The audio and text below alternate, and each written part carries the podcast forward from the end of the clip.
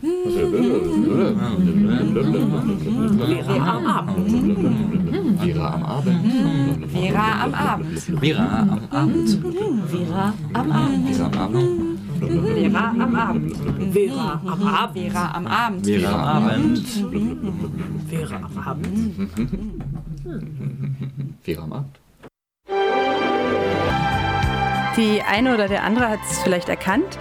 Das war die Titelmelodie einer sehr beliebten deutschen Fernsehserie, Das Traumschiff. Und damit sind wir auch mitten im Thema von Vera heute Abend. Es geht bei uns heute um Kreuzfahrten und da haben wir uns für euch einiges überlegt. Wir haben, wie es sich auf einem Kreuzfahrtschiff gehört, eine Live-Pianistin hier im Studio. Hallo Hanna. Und außerdem sind für euch im Studio Peter Schulz, Hallo. Verena Kaiser, Hallo. Isabel Schulz, Hallo. Katriona Dannenberg Hallo. und ich bin Laura Armborst. Und wir haben für euch ähm, Beiträge vorbereitet zur Geschichte der Kreuzfahrt. Wir werden in Kreuzfahrtkataloge gucken und ähm, uns mit den Arbeitsbedingungen an Bord und ähm, der Motivation, auf so einem Schiff zu arbeiten, auseinandersetzen. Haben dazu ein Interview geführt mit einer Person, die auf einem Kreuzfahrtschiff gearbeitet hat. Genau, und das wird der Abend heute bei Vera für euch sein. Und dann steigen wir auch gleich ins Thema ein. Ja, also wir dachten uns, wir blättern mal ein bisschen in Kreuzfahrtkatalogen herum ähm, und werfen mal einen kritischen Blick ähm, in diese Katalogen, Loge, und zwar mit Bezug auf die Themen, die wir schon in vielen Sendungen hier bearbeitet haben, zum Beispiel Rassismus oder Kolonialismus. Ähm, genau, dafür habe ich mal ein paar Kreuzfahrtkataloge mitgebracht. Ähm, ich habe hier einen von AIDA, das ist so, würde ich sagen, nach dem ersten Durchschauen, naja, junges Publikum, alle können es machen, Hauptsache man ist modern genug. Wer nimmt den AIDA-Katalog? Ich würde Peter vorschlagen. Ich bin ja so modern. Ne? So, dann ähm, hatte ich hier noch ähm, MS, den Katalog von MSC Reisen. Das ist sehr exklusiv, sehr exklusiv. Den nehme ich gerne. Ja, okay. Ich habe hier schon einen in der Hand. Ah, okay. Holiday Land. Ah, Holiday TUI, mein TUI. Schiff. Und dann für, für Laura extra die Deutschland aus der Serie Das, Traumschiff. Boah, wunderbar. Ich freue mich sehr. Phoenix-Reisen. Ich freue mich sehr. Okay, genau, also um so ein bisschen das Verhältnis zwischen Nord und Süd zum Beispiel anzugucken, ist auch Tourismus, also oder da spielt halt Tourismus immer eine total wichtige Rolle. Ähm, und ich finde vor allem erstmal spannend, wie ist das Verhältnis zwischen Reisenden und Reiseziel eigentlich dargestellt. Und dafür vielleicht könnt ihr erstmal gucken, was ist denn so die Zielgruppe von euren Katalogen? Habt ihr da irgendwie schon was gesehen? Also von euren Anbietern meine ich, nicht von den Katalogen. Nee, also ich sehe ja erstmal die ganze Crew. Alles sehr sympathische Menschen. Und wer fährt da mit? Auf jeden Fall sehr sportliche Menschen. Bei mir ist eine Dame, die gern Bier trinkt und im Liegestuhl sitzt mit Sonnenbrille. Eher mittlere Altersklasse, würde ich sagen. Aber mir sind auch viele Jüngere. Und fällt euch noch was auf? Also mir ist aufgefallen bei der ersten Durchsicht nämlich alle weiß. Also ich habe irgendwie keinen einzigen Katalog von diesen Anbietern jetzt gesehen, der, ähm, wo Leute mitfahren, die nicht weiß sind. Stimmt. Ja. Aber man kann da alles machen, so. Und blond. Na, oder grau. Ähm, man kann da wirklich alles machen, vom Paarurlaub bis zum Mädelsausflug und Sport gibt es auch. Hochzeiten feiern hier. Wow. auf der- Und was habt ihr so das? Gefühl, was, was haben die für ein Verhältnis zu den, zu den Orten, wo die hinreisen? Oder wie wird das irgendwie, ja, wie werden sie diesen Orten entge gegenübergebracht, gegenübergestellt? Also hier bei der AIDA wird gleich mal gesagt, ähm, dass man völlig frei ist, weil man nämlich, äh, da egal wo man ist, man ist auch irgendwie immer zu Hause. Ja, das man hat ist, ja immer seine Kabine. das ist hier bei mir so ähnlich. Da sitzt nämlich eine Dame im ähm, Strandkorb und der kommt ja eigentlich aus Mecklenburg-Vorpommern. Den hat man dann gleich mit an Bord und es heißt auch in der Überschrift Willkommen an Bord, willkommen zu Hause. Ich habe ja auch noch was Gutes. Und zwar läuft da nämlich gerade die Reiseleiterin vorne weg mit so einem Schild in der Hand und dahinter ein dynamisches Pärchen, was sich sehr freut. Und dann steht da, man kann viel sehen auf eine bequeme Art und Weise. Also es ist, quasi wie praktisch. Fernsehen, nur dass man kein Fern sieht. Ja, so kommt es ein bisschen vor. Und, und was gibst du im Fernsehen oder hast, hast du noch was bei dir gefunden? Ja, Verena? hier sind halt so akribische Listen. Jeder Tag ist irgendwie. Ja, man weiß halt im Vorfeld, was man kriegt, vom ersten bis zum letzten Tag. So, man kann sich das halt schon alles im Vorfeld sehr gut ausmalen, was, was passieren wird. Also tatsächlich wie ein bisschen wie im Fernsehen. Man hat quasi auch ein Fernsehprogramm, Ja, ein Plot, fertiges. So ein bisschen. Ja. man weiß ungefähr, worauf man sich einlässt, nachdem man in der Ze- Fernsehzeitschrift mal geblättert hat. Was sind so die Inhalte? Genau, und ähm, genau, wie sieht es denn so aus bei euch mit, dem, mit, dem, mit, dem, mit den Zielorten? Ähm, was kann man denn darüber erfahren? Wie ist so der Zugang zu diesen Zielorten überhaupt auf einer Kreuzfahrt? Naja, man hat ja nicht so viel Zeit, äh, was kennenzulernen, wenn man morgens äh, ja, da anlegt und nachts wieder, wieder, wieder wegfährt. Es gibt auf jeden Fall immer einige Geheimtipps, die Ja. ganz geheim in diesem großen Katalog stehen. Ganz, ganz geheim. Wo man mit einem Riesenschiff mit 9000 Leuten gleichzeitig zu diesem Geheimtipp fährt. Ne? Also man sieht richtig viel. In 15 Tagen hat man auch 15 verschiedene Orte dann gesehen. Ja, hier wird auch damit geworben, dass man ähm, von 119 Reisetagen an 49 Häfen in 32 Ländern anlandet und davon ganze zwölfmal sogar über Nacht bleibt. Also man hat wahnsinnig nicht viel Zeit, äh, da auch irgendwas kennenzulernen. Aber es gibt eben immer ein Programm, äh, mit dem man dann in kurzer Zeit diese Orte auch angucken kann und wo sich Leute dann bemühen, einem die Geheimtipps zu zeigen. Das wird dann auch beschrieben. Muss mal gucken. Und ähm, ich weiß nicht, du hattest vorher, Isabel, auch ein bisschen Informationen dazu gesammelt, was das eigentlich mit den Orten macht, ähm, wo diese ähm, Schiffe anlanden. Vielleicht kannst du die Gelegenheit nutzen, das ein bisschen einzustreuen. Ja, ich habe da so ein bisschen was gelesen und zwar ging es so darum, dass, ja, wenn man normalerweise als Tourist unterwegs ist, dann ähm, gibt man das meiste Geld ja für den Transport und für die Übernachtung und so aus. Aber wenn man auf einem Kreuzfahrtschiff ist, dann hat man ja quasi das Hotel dabei und muss ja nicht äh, vor Ort noch irgendwie für die Unterkunft was ausgeben. Das heißt, die äh, Kreuzfahrtpassagiere geben eben wen immer weniger aus an Land und auch so an, ja, an Mitbringseln überhaupt an in die, gehen ja nicht mehr wirklich in die Geschäfte, weil auf, an, an Bord gibt es ja quasi alles. Selbst so Mitbringsel muss man ja noch nicht mal an Land welche besorgen. Und ja, das heißt, ja, es bleibt nicht viel Geld übrig für, für die Länder, die angereist werden quasi. Ich sehe auch gerade in dem MSC-Katalog, dass es teilweise auch so Künst, mehr oder weniger künstliche Reiseziele gibt, wie zum Beispiel irgendwelche Privatinseln, die von den Unternehmen gekauft werden, wo eben so ein Ressort drauf ist und wo die man dann gezielt ansteuert und äh, da Zeit verbringen kann. Also es ist überhaupt nicht darauf ausgelegt, irgendwas kennenzulernen. Das ist irgendwie auch super absurd, ne? War das nicht sogar so, hattest du nicht vorher gesagt, dass die Inseln zum Teil unterschiedlich benannt sind für unterschiedliche Kreuzfahrtagenturen? Genau, die teilen sich die Inseln und die heißen halt auf jeder Reise anders. Ja, aber das ist auch noch, das habe ich auch noch gelesen, so wegen äh, dieser, dieser Kopfsteuer, die normalerweise gezahlt werden muss, wenn man an einen, äh, einen Ort anfährt. Und die versuchen das zu umgehen, indem sie einfach ihre eigenen privaten Inselchen haben. Da müssen die halt keine Steuer zahlen. Okay, vielen Dank. Das war es jetzt erstmal. Und ähm, Sophie und Verena, ähm, die haben auch in einer Chronik zur deutschen Kreuzfahrtgeschichte gestöbert und interessante Informationen daraus in einem Beitrag zusammengefasst. Den hören wir dann jetzt. Eine kleine Geschichte der Kreuzfahrt. Im 19. Jahrhundert fanden Kreuzfahrten ihren Anfang, denn mit der Entwicklung der Dampfschifffahrt wurden auch Kreuzfahrten möglich, da mit dem Bau von sogenannten Zweischrauben-Dampfschiffen eine Innenausstattung wie in einem erstklassigen Hotel verwirklicht werden konnte. Die Idee der Kreuzfahrt entstand, als am Atlantik die Linienschiffe in den stürmischen Wintermonaten meist in den Häfen lagen. Die britischen P&O Cruises boten bereits ab 1844 Luxuskreuzfahrten nach Gibraltar, Malta und Athen an. Albert Berlin von der Hamburger Schiffsgesellschaft Hapag beschloss 1891, seine Schiffe ins Mittelmeer zu schicken und sogenannte Erholungsreisen oder Vergnügungsreisen anzubieten. Im gleichen Jahr fand so die erste Luxusfahrt der deutschen Schifffahrt statt. Mit der Auguste Victoria fuhren 250 Gäste aus zehn verschiedenen Ländern auf eine zweimonatige sogenannte Orientkreuzfahrt ins Mittelmeer. Eine Luxusfahrt deswegen, weil sie aus reinem Vergnügen und Selbstzweck in einem luxuriösen Ambiente standfand. Das war etwas Neues für die Schifffahrt damals.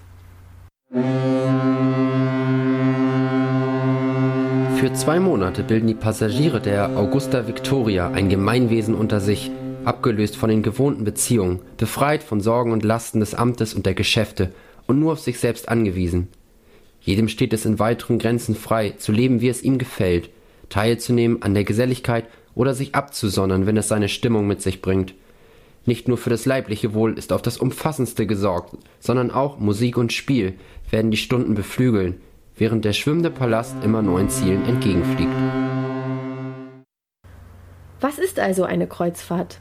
Es ist eine Urlaubsreise auf einem eigens für die Reise bereitgestellten Schiff, die zeitlich genau fixiert ist und mehrere Tage bis Monate dauert.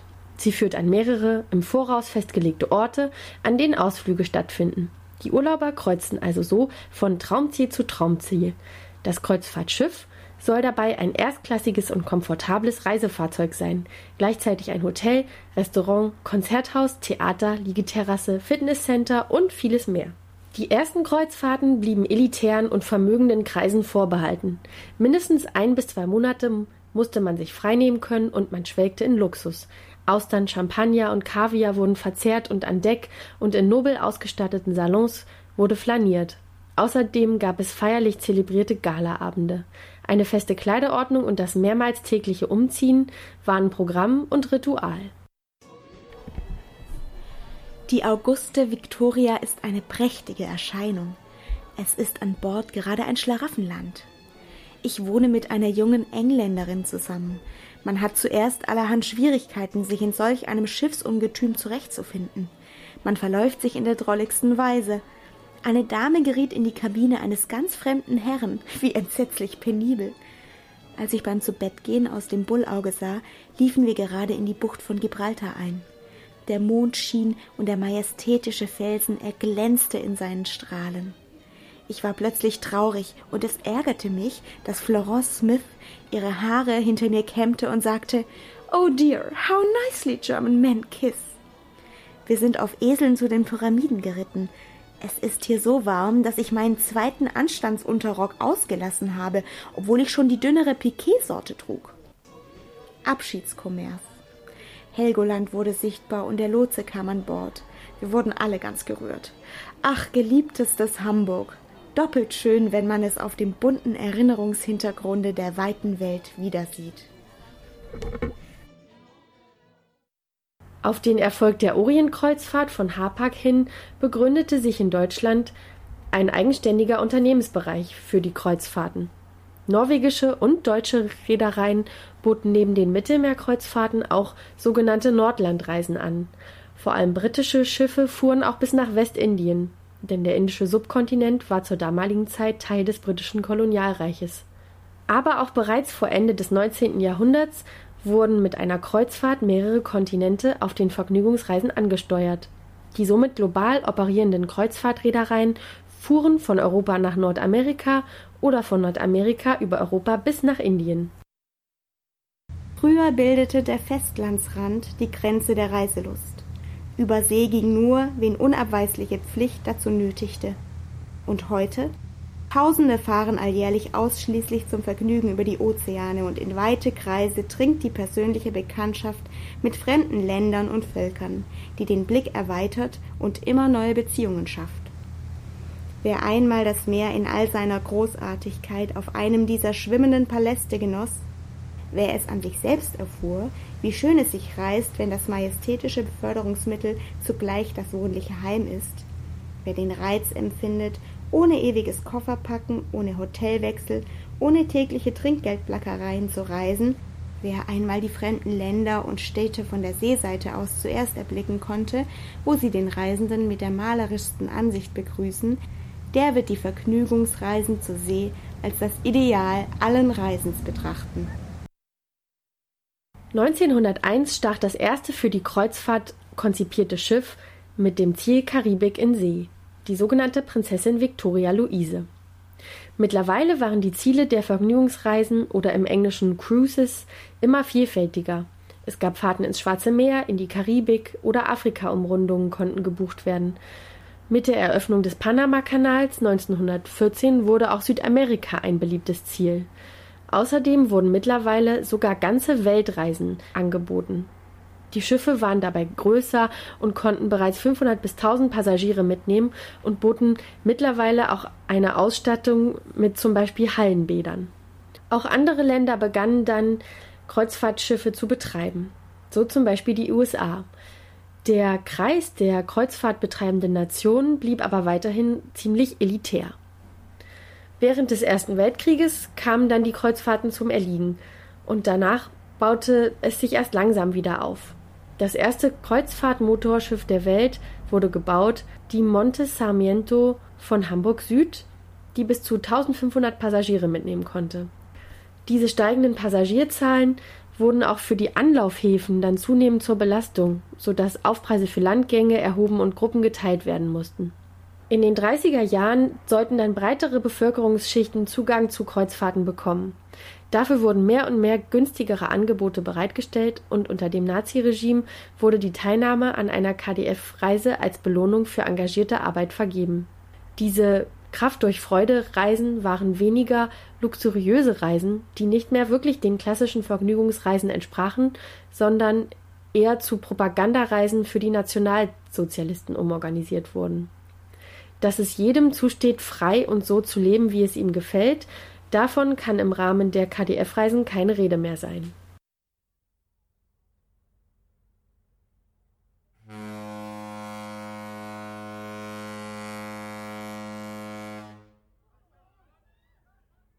Arbeitskamerad, es ist soweit. Du bist im Besitz deiner Fahrkarte und triffst nun die letzten Vorbereitungen zu deiner Reise, auf welche du dich schon so lange gefreut.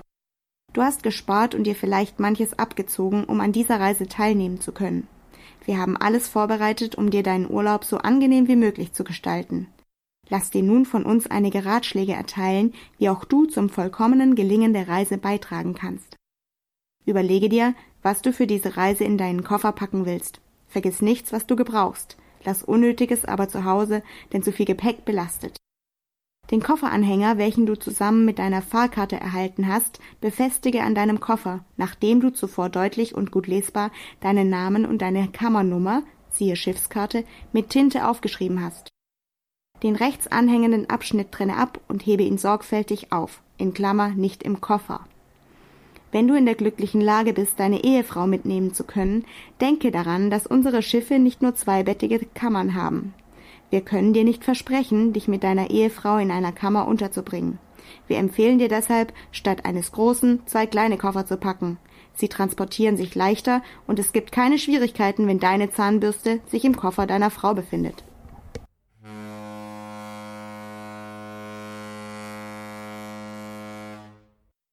Nach dem Krieg in den 60er und 70er Jahren des 20. Jahrhunderts änderte sich die Einstellung der Reedereien zu ihrem Publikum grundlegend. Immer mehr Kreuzfahrtschiffe brauchten Kundschaft. So wurden die Fahrten auch für den Mittelstand bezahlbar. Die Schiffe wurden größer. Hinzu kamen Themen- und Eventkreuzfahrten. Auch in der DDR gab es Erholungsreisen, die den Bürgern als Belohnung angeboten wurden. Die Reiseziele waren grundsätzlich nur Länder, deren politische Ausrichtung als unbedenklich galt. So kreuzten die Schiffe vor allem in der Ostsee oder fuhren nach Kuba. Die Crews und Reisenden befanden sich unter ständiger Beobachtung der Staatssicherheit. Die Möglichkeit, an einer Kreuzfahrt teilzunehmen, bekam meist nur, wer von seinem Betrieb vorgeschlagen wurde und sich bereits durch besondere Leistungen hervorgetan hatte. Noch heute werden die klassischen Kreuzfahrten mit festlichen Bällen, Galadiners und Kapitänsempfang angeboten. Zugleich gibt es aber auch andere Entwicklungen zum Beispiel die hin zum zwangloseren, auch auf Familien mit Kindern ausgerichteten Clubschiff wie der AIDA. Oder der Trend zu immer größeren Schiffen, der aus den USA nach Europa kam. Die US-Reederei Royal Caribbean hält derzeit den Größenrekord von 6300 Menschen, die als Passagiere auf dem größten Kreuzfahrtschiff der Erde mitfahren können. Der sogenannten Allure of the Seas, eine schwimmende Kleinstadt.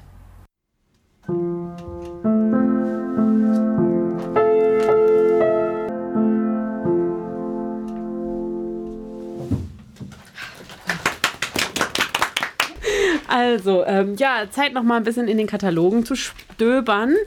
Eben haben wir schon ähm, gesehen, wer reist eigentlich? Eigentlich nur Weiße nach Katalogen. Dann das Reisen ist ein bisschen wie Fernsehen. Es ist planbar, vorbereitet, man weiß, was, was einen erwartet.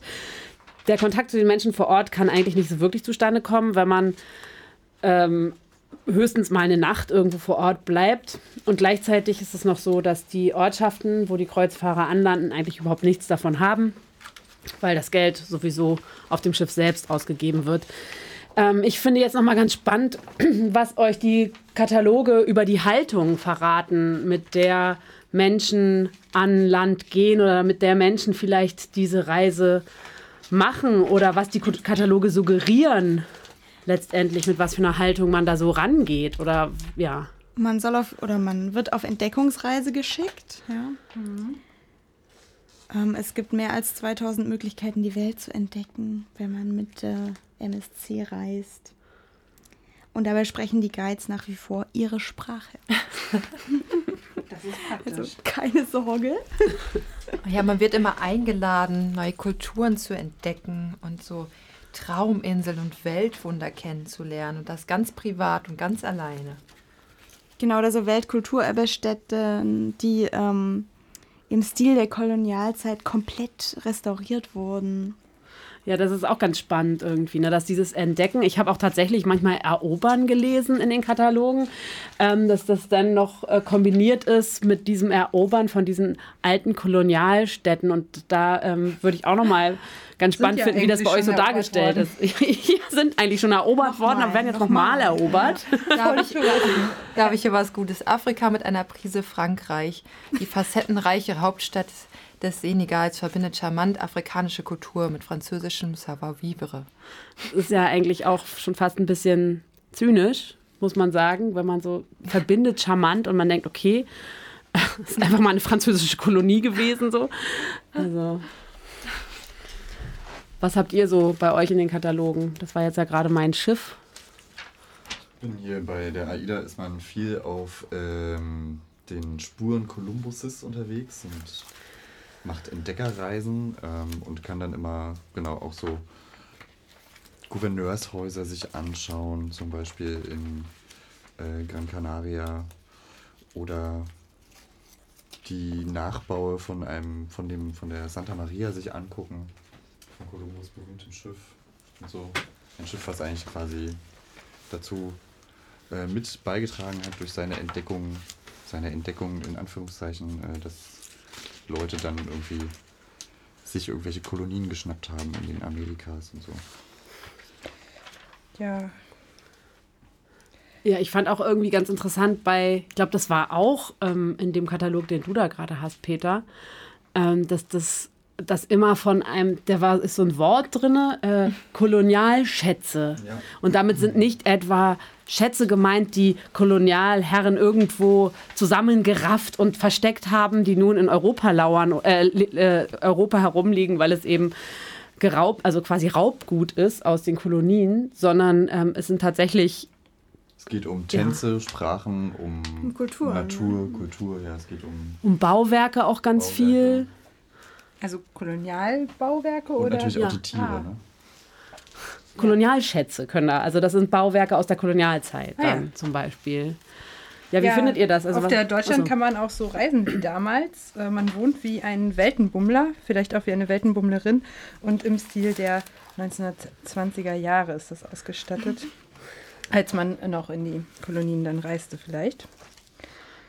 Okay. Ja, was sagt ihr dazu? Also habt ihr das Gefühl, das ist ein reflektierter Umgang mit der Kolonialzeit? das ist eine suggestive Frage. Ich denke. Was ist denn jetzt reflektierter Umgang? Böser Peter. Genau, also das der Massenmord, der in der Kolonialzeit stattgefunden hat und die Ausbeutung der Ressourcen wird da jetzt schon leicht beschönigt dargestellt, würde ich sagen, wenn man dahin fährt und Alles sehr Kultur romantisch. anguckt. Es wird romantisiert. Ja, und ich finde es eigentlich vor allem in dem Zusammenhang, ähm, wenn dort berichtet wird, dass zum Beispiel alte Städten der Maya besucht werden, wenn man sich überlegt, dass eigentlich von dieser Eroberung Amerikas ähm, einer der riesigsten, größten Völkermorde überhaupt ausging mit irgendwie 70 Millionen toten Menschen. Das wird halt komplett ignoriert. Und man könnte es ja halt ignorieren, weil es ist halt ein Reisekatalog, aber ähm, das dann auf der gleichen Seite so zu glorifizieren, finde ich persönlich ganz schön bitter. So. Es ist halt unangenehm, diese Wahrheit in diesem Katalog auszusprechen, würde ich. Ja, und generell sollen die Passagiere ja eigentlich auch nur wirklich das Schöne sehen. Ja, vielleicht könnte man ja mal einen alternativen Reisekatalog, äh, weiß ich nicht, zu, zu einer Trauerfahrt einladen oder so. ja, das wäre natürlich auch interessant, wenn dann da trotzdem Cocktails im Liegestuhl gereicht werden. Natürlich nicht. Aber wir machen okay. weiter auf unserer Kreuzfahrt und hören Musik. Hanna, bitteschön. Ein sehr bekanntes Stück. Ihr könnt alle mitsingen, wenn ihr wollt.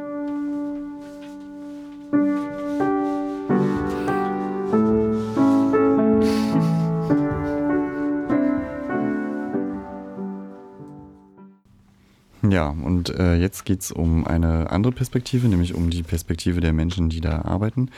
Äh, Isabel war vor zwei Wochen am Hamburger Hafen und hat mit Maren Schulz über ihre Zeit als Fitnesstrainerin auf der Aida Bella gesprochen. Aida Cruises ist eine Marke eines britischen Kreuzfahrtunternehmens und macht auf dem deutschsprachigen Markt große Kreuzfahrten. Ja, wir stehen hier gerade am Hamburger Hafen wo die AIDA regelmäßig abfährt. Und ich stehe mit Maren. Maren hat 2010 auf der AIDA ein halbes Jahr lang gearbeitet. Und die möchte ich gerne mal über die Hintergründe erfragen, wie das eigentlich ist, auf so einem Schiff zu arbeiten. Insgesamt arbeiten 8000 Mitarbeiterinnen auf der AIDA, 7000 an Bord. Maren, auf welcher Linie warst du denn damals unterwegs? Wo seid ihr lang gefahren? Ähm, ich war auf der AIDA Bella.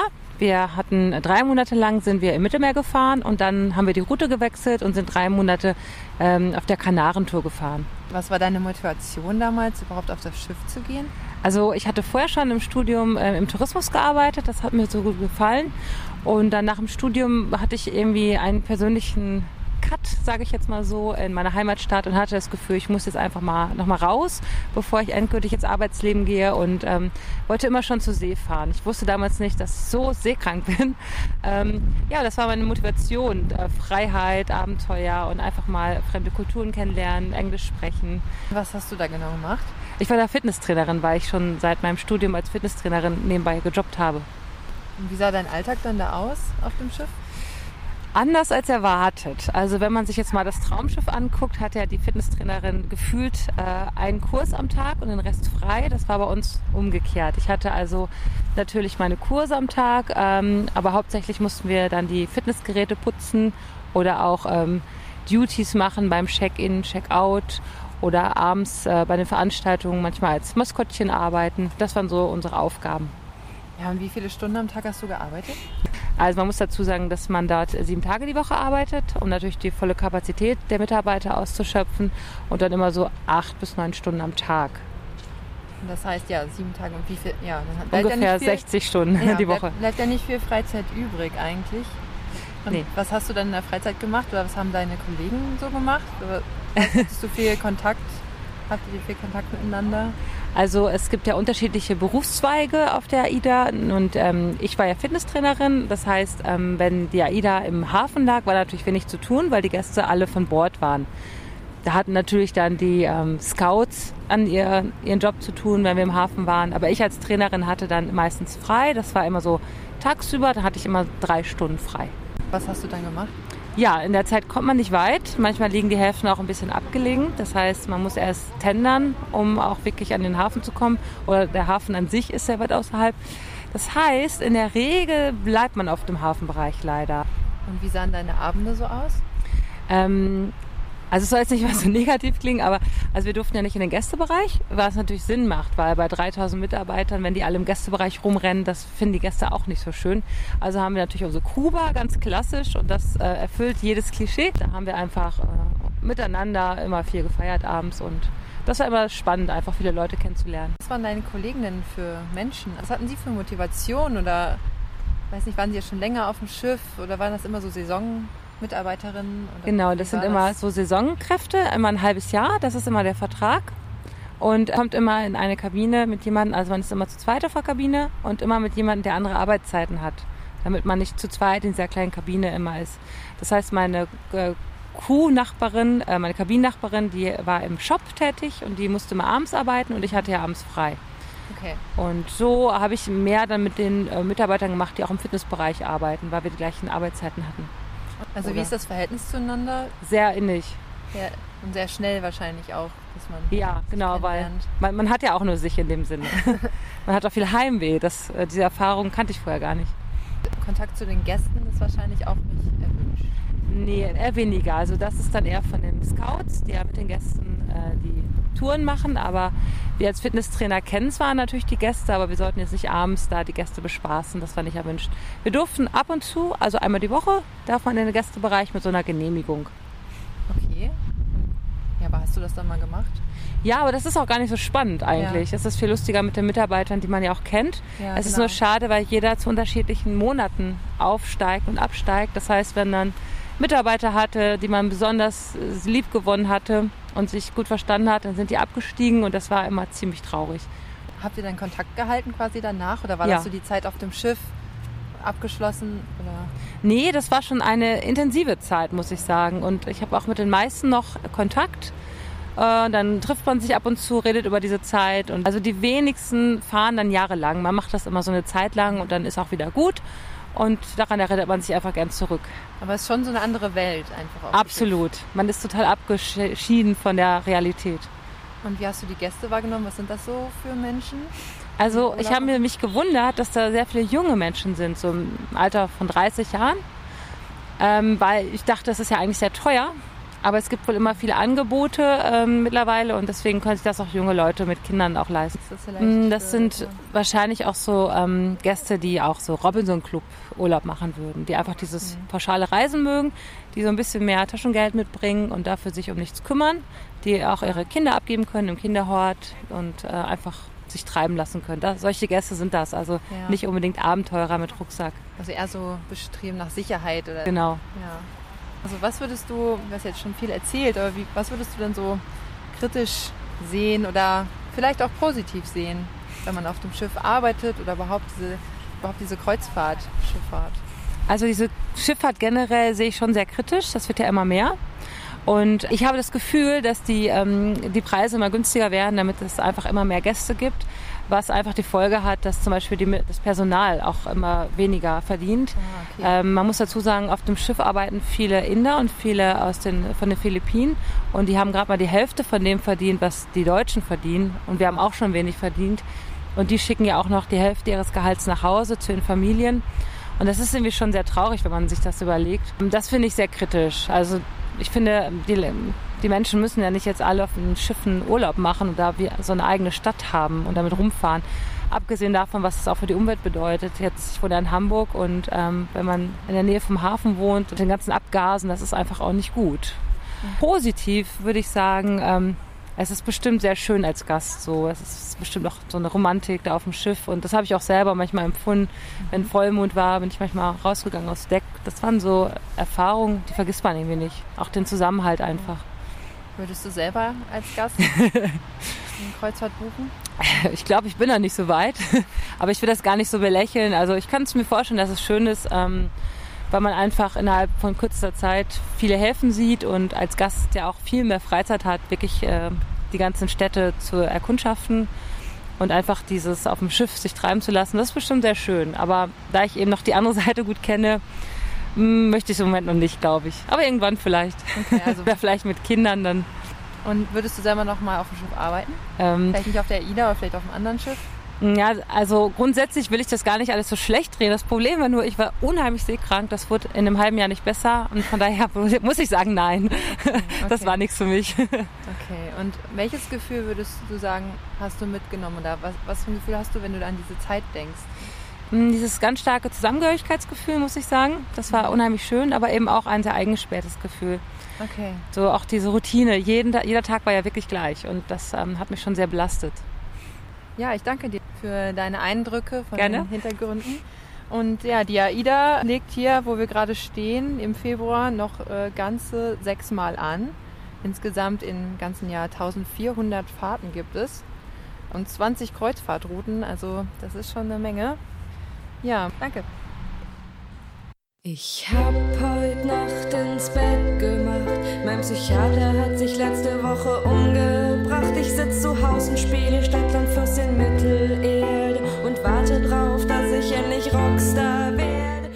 In dem Interview gerade haben wir auch gehört, dass viele Angestellte auf den Kreuzfahrtschiffen nur die Hälfte ihres Verdienstes selber einbehalten können und den Rest auf ihren Familien schicken müssen, damit die auch überleben können und dass sie auch sehr wenig Freizeit haben und dass sie diese auch gar nicht so luxuriös verbringen dürfen wie die ähm, Reiseteilnehmerinnen, ähm, weil sie gar keinen Zutritt zu dem Gästebereich bekommen. Passend dazu hören wir jetzt einen Beitrag von Katriona zu den Arbeitsbedingungen auf den Kreuzfahrtschiffen und auch ein bisschen darüber, was man denn verbessern könnte. 67 bitte. Stimmt so. Vielen Dank. Ein Dialog, den alle kennen. Für die einen nebensächlich, für die anderen existenziell. Arbeit im Service auf einem Kreuzfahrtschiff ist ein schlecht bezahlter Knochenjob. Die Grundgehälter sind von den Reedereien oft darauf angelegt, dass erst durch ein ordentliches Trinkgeld ein angemessenes Gehalt zustande kommt. Schlechte Auslastung des Schiffes, geizige Mitfahrende oder der Einsatz in der unbeliebtesten Bar werden zum Problem der Angestellten. Weltweit arbeiten nach Schätzung der Internationalen Transportarbeiterföderation ITF etwa 200.000 Menschen auf Kreuzfahrtschiffen. Die Tendenz ist steigend. Viele von ihnen kommen aus Billiglohnländern wie den Philippinen oder Indonesien. Kaum ein Arbeitsmarkt ist so stark globalisiert wie in der Seefahrt. Räder können weltweit die billigsten Arbeitskräfte rekrutieren. Eine gewerkschaftliche Organisierung und nationalstaatliche Kontrollen sind schwer möglich. Keines der insgesamt 27 Kreuzfahrtschiffe, die von deutschen Anbietern betrieben werden und deren Bordsprache Deutsch ist, ist auch in Deutschland registriert. Ein Faktor in der Kostenkalkulation der Reedereien sind auch die Gehälter. Auf einem Schiff unter deutscher Flagge müssten der deutsche Mindestlohn und entsprechende Sozialabgaben gezahlt werden. Davon können Angestellte zum Beispiel im Service nur träumen. Eine umfangreiche Recherche der Zeit im Herbst 2016 hat ergeben, dass Wäschereimitarbeiterin oder Tischabräumerin auf Mein, mein Schiff 2 auf einen Stundenlohn von knapp 2,40 Euro kommen, bei monatlich mehr als 300 Stunden. Passenger Area. Start smiling. Passagierbereich. Jetzt lächeln. Das ständige Lächeln im Gesicht der Angestellten, sobald sie den Gästebereich betreten, steht in einem fast zynischen Kontrast zu den Arbeitsbedingungen. Arbeiten im Schichtbetrieb, der die Pausenzeiten zerreißt, Unterbringung in kleinen, fensterlosen Kammern, gemeinsam mit anderen Angestellten, kaum Zeit an Land zwischen den Touren, um zum Beispiel die Familie zu kontaktieren und Geld zu überweisen. Die Folge der absoluten Erschöpfung sind oft Depression oder Alkoholismus. Für Mitarbeiterinnen aus ärmeren Ländern ist die Arbeit auf dem Kreuzfahrtschiff mit der Hoffnung verbunden, für sich und die Familie eine bessere Zukunft zu erarbeiten. Die Nachfrage nach diesen Jobs ist trotz der schlechten Bedingungen groß. Das macht es illegalen Vermittlungsagenturen leicht, Profit aus der Hoffnung der Menschen zu schlagen. Agenturen verlangen bis zu sieben Monatsgehälter für eine Person, äh, um eine Person zu vermitteln. Und es schürt die Angst vor Kündigungen. Einen Ersatz gibt es immer. Die Journalistin Melissa Montero arbeitete als Kellnerin undercover auf einem Kreuzfahrtschiff. In einem Interview mit der Taz sagt sie, Viele Crewmitglieder leben ständig mit der Angst, bestraft zu werden. Nach drei schriftlichen Verwarnungen wegen der Nichtbeachtung der Regeln können sie gefeuert werden und bekommen nie wieder einen Job bei der Gesellschaft. Wegen der Angst, ihren Job zu verlieren, schlucken sie auch verbale Demütigungen. 2013 war ein wichtiges Jahr für Angestellte auf Kreuzfahrtschiffen. Hier trat das Seearbeitsübereinkommen zum Schutz von Seeleuten der Internationalen Arbeitsorganisation in Kraft nachdem es endlich von 30 Staaten weltweit ratifiziert worden war. Es ist das bisher größte internationale Abkommen zum Arbeitnehmendenschutz. Es vereint viele Übereinkommen und Empfehlungen, in denen zum Beispiel Arbeitszeiten, Mindestgehälter, medizinische Versorgung sowie Anforderungen an Unterkunft und Freizeiteinrichtungen für Seeleute geregelt sind. Und es definiert, dass alle Menschen, die an Bord arbeiten, auch Seefahrer sind. Das Abkommen findet dementsprechend auch auf Servicekräfte auf Kreuzfahrtschiffen Anwendung. Es ist ein wichtiger Schritt in die richtige Richtung. Die Mindeststandards, die hier definiert sind, liegen jedoch weiterhin weit unterhalb dessen, worauf Arbeitnehmende nach deutschem Recht Anspruch hätten. Das, das, Abkommen ist auch der Arbeit der Internationalen Transportarbeiterföderation zu verdanken. Dort, wo nationales Recht zu schwach ist, um Seeleute zu schützen, versucht sie international Druck zu machen. Mit 140 Inspekteuren weltweit versucht sie Regelverletzungen aufzudecken und Seeleute zu ihrem, wenn auch schwachem Recht zu verhelfen. Sie bietet Apps an, mit denen Schiffe gecheckt werden können und steht Seeleuten in Streitfällen zur Seite. Doch die wenigen, wenigsten MitarbeiterInnen auf Kreuzfahrtschiffen sind Mitglied in einer Gewerkschaft. Das ist an Bord nicht gerne gesehen. Auf einen Streit würde es kaum jemand ankommen lassen. Zu viele Menschen warten auf die trotz der harten Bedingungen, äh, warten auf die trotz der harten Bedingungen, äh, warten trotz der harten Bedingungen auf die Jobs in der Kreuz, auf, auf Kreuzfahrtschiffen. So werden zum Vorteil derer, die eine Kreuzfahrt gebucht haben, die Zähne weiter zusammengebissen und die Hoffnung in die Zukunft gelegt und in ein wenig mehr Trinkgeld zum Nachhause schicken.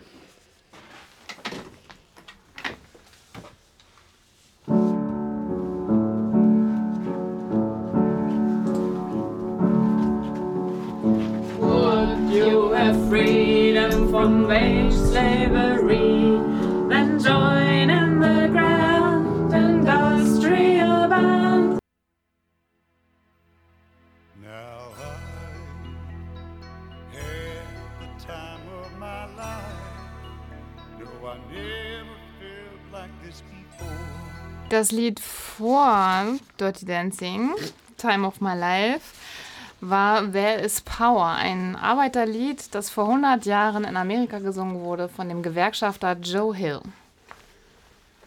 Ja, ähm, okay. Und nach diesem kleinen Ausflug in die Arbeiterbewegung ähm, wollen wir noch mal kurz zurückkommen zu den ähm, Kreuzfahrtkatalogen.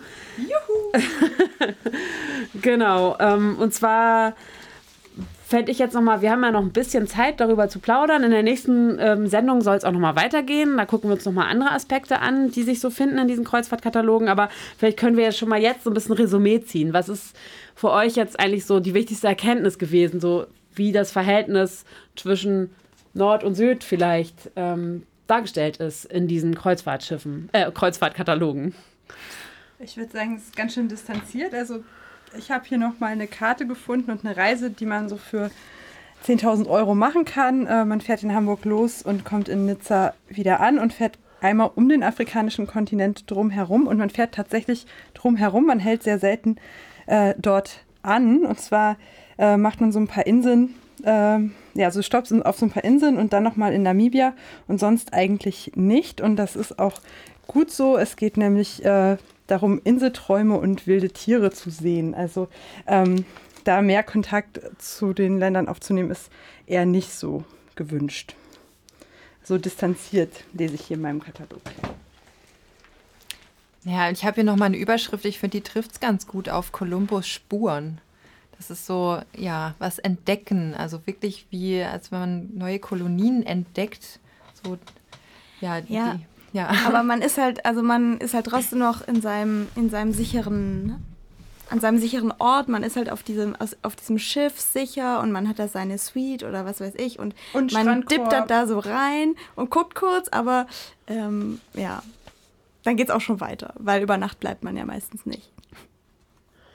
Ja, man guckt sich das alles eher so aus der Ferne an und das ist alles irgendwie spannend und ex exotisch, aber eben äh, man, äh, man suggeriert, dass man irgendwie eintaucht, aber man macht es nicht wirklich. Also es ist ein ganz äh, interessantes Verhältnis. Ja, und dabei ist ja eigentlich auch total spannend, dass die wiederum die Erzählungen, die Leute mitbringen von Kreuzfahrtschiffen und von ihren Reisen in die Welt hinein, dass die ja Einfluss haben auf ähm, die Wahrnehmung von diesen Orten weltweit. Also das ist auch wiederum, dass da, Mhm. damit auch dieses Verhältnis immer weiter reproduziert wird.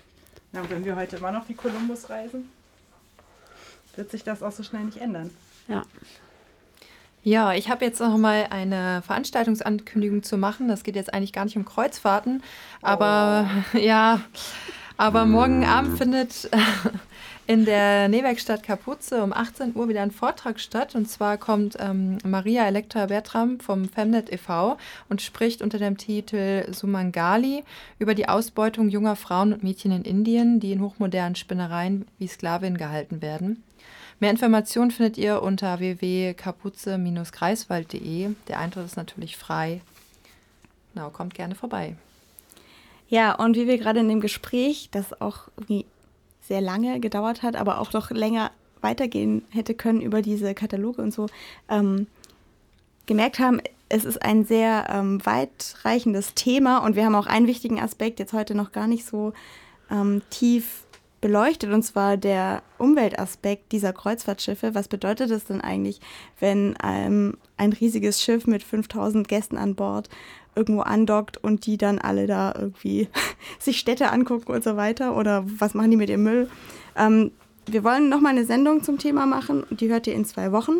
Da wollen wir noch weiter in den Katalogen schmökern. Und vor allem würde uns interessieren, ob von euch, liebe Zuhörer, schon mal jemand so eine Kreuzfahrt gemacht hat und uns ein bisschen was darüber erzählen möchte.